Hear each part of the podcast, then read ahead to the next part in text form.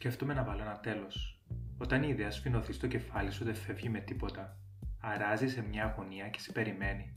Γαντζώνεται από που βρει, τρέφεται σαν παράσιτο και μεγαλώνει. Σκέφτομαι να βάλω ένα τέλος. Πώς απαλλάζεσαι από μια τέτοια σκέψη;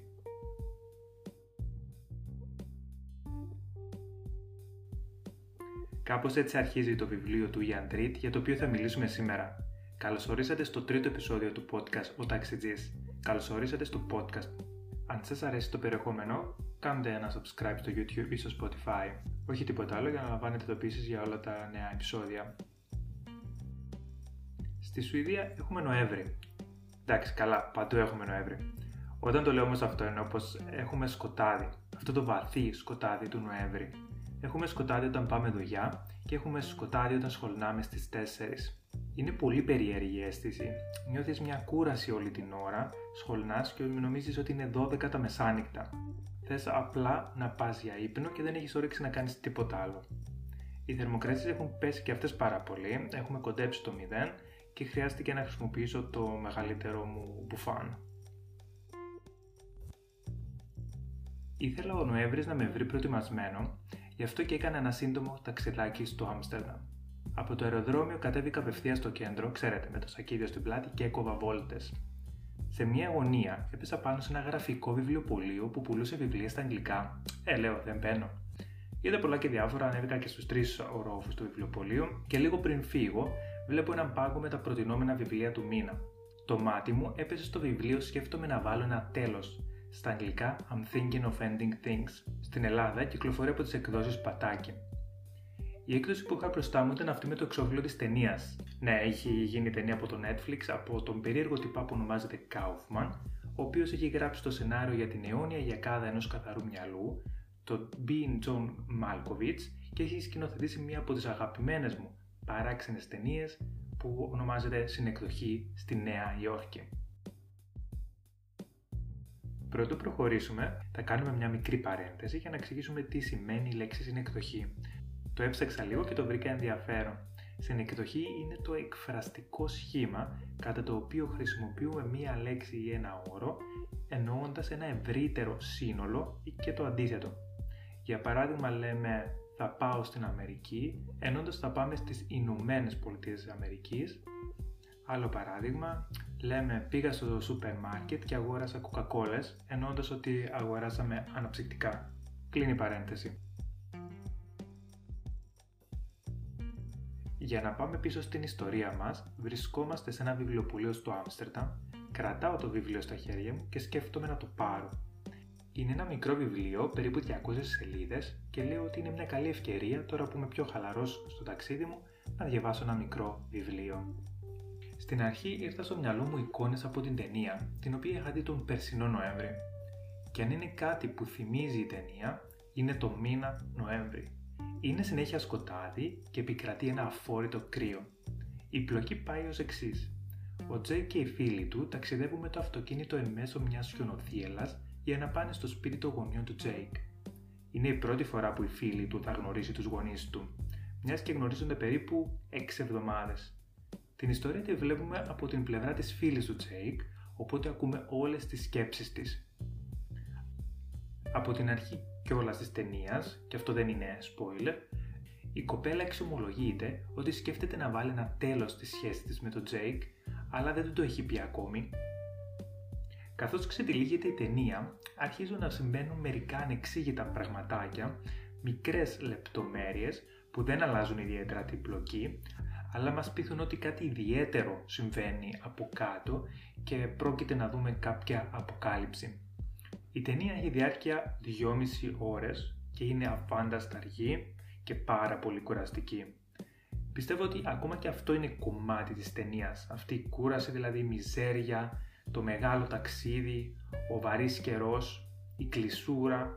Μιλάμε για μια ιδιαίτερα κλειστοφοβική ταινία, γιατί κυρίως διαδραματίζεται μέσα σε ένα αυτοκίνητο με δύο άτομα να μιλάνε εν μέσω νύκτας και καταιγίδας.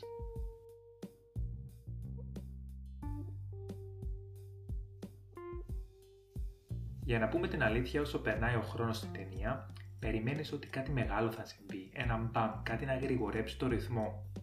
δυστυχώς ο Κάουφμαν δεν θα στο δώσει.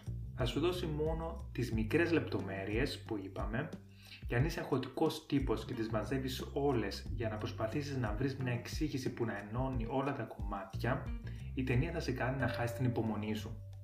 Για να την δεις και να την απολαύσεις, πρέπει απλά να δέχεσαι αυτό που συμβαίνει και να περιμένεις υπομονετικά μέχρι το τέλος. Είναι πράγματι ταινία που πρέπει να τη δεις δύο φορές για να καταφέρεις να εννοείς όλα τα κομμάτια και τη δεύτερη φορά τη βλέπεις με μια διαφορετική οπτική γωνία. Όπως είπαμε, η ταινία είναι μεγάλη, είναι αργή, slow burner που λέμε και είναι ζήτημα να αντέξεις να τη δεις μία φορά, βασικά είναι άθλος. Εννοείται όταν τελείωσε η ταινία δεν κατάλαβα Θεό. Είχα φυσικά κάποιες σκέψεις, αλλά δεν κολούσαν όλα τα κομμάτια μεταξύ τους και οι σκέψεις μου έμειναν εκεί. Δεύτερη φορά δεν θα τολμούσα να την δω την ταινία. Ωστόσο το concept μου φάνηκε πολύ ενδιαφέρον και τώρα που κρατούσα το βιβλίο στα χέρια μου είπα να δώσω μια δεύτερη ευκαιρία. Μου είχε δώσει την εντύπωση ότι κάτι μου έλειπε που έπρεπε να το βρω στο βιβλίο για να καταλάβω. Δύο μέρες αργότερα τελείωσα το βιβλίο και μπορώ να πω ότι μου άρεσε. Είναι μικρό, με πολύ απλή γραφή, οι σκέψεις της πρωταγωνίστριας άμεσες και άκρως ενδιαφέρουσες. Και αυτό είναι και το καλύτερο μέρος του βιβλίου, οι σκέψεις που κάνει η πρωταγωνίστρια.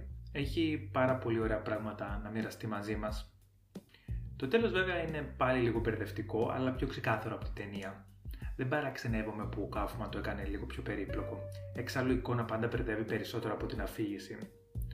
Φυσικά μπορεί να έφταιγαν και οι προσδοκίες μου. Έτσι όπως κτίζεται το βιβλίο ή η ταινία, περιμένεις μια πιο μπερδευτική εξήγηση στο τέλος που θα ενώσει όλα τα κομμάτια, κάτι πιο μεγάλο πρεπές.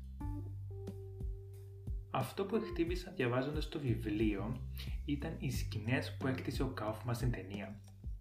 Κάθε σκηνή είναι αξιομνημόνευτη, της δίνει το χρόνο της, τη κτίζει πάρα πολύ ωραία, σκηνοθετικά και πολύ ωραία φωτογραφία και ενώ περνάει ο χρόνος, θυμάμαι όλες τις σκηνές από την ταινία, όλες τις εικόνες που μου έχει δώσει ο Κάφμαν. Το βιβλίο δεν μπορούσε να έχει καλύτερο adaptation στη μεγάλη οθόνη. Ωστόσο δεν πάβει να είναι μια μεγάλη και βαρετή ταινία. Ο Κάουφμαν συνεχίζει να είναι Κάουφμαν και είναι μόνο για εμάς τους λίγους που λατρεύουμε τη συνεκδοχή στη Νέα Υόρκη. Αν δεν έχετε δει την συγκεκριμένη ταινία, σας την προτείνω ανεπιφύλακτα. Προειδοποιώ ότι δεν είναι απολαυστική η ταινία, αλλά μια παράξενη ταινία, η οποία γίνεται ολοένα και πιο μπερδευτική και κουραστική καθώς προχωράτε να την παρακολουθείτε. Και να πω λίγο πράγματα για την πλοκή της, από όσο θυμάμαι, πρόκειται για ένα σκηνοθέτη, ο οποίος αποφασίζει να σκηνοθετήσει μια ταινία με τη ζωή του και προσλαμβάνει ένα ηθοποιό για να υποδηθεί το δικό του ρόλο, ο οποίος στη συνέχεια θα αρχίσει να αλληλεπιδρά με την πραγματική ζωή του σκηνοθέτη και κάπου εκεί τα πράγματα μπερδεύονται.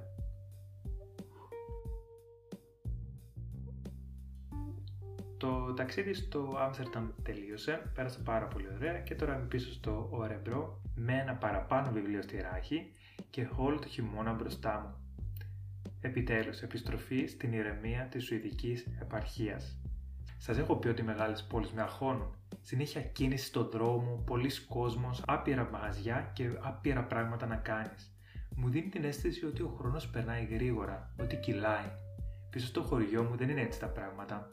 Οι δρόμοι είναι άδικοι, κανένας δεν πάει κάπου με τα πόδια. Νιώθεις σαν να έχει σταματήσει ο χρόνος, σαν να μην κυλάει. Καλό σκοτεινό Νοέμβρη, είπαμε.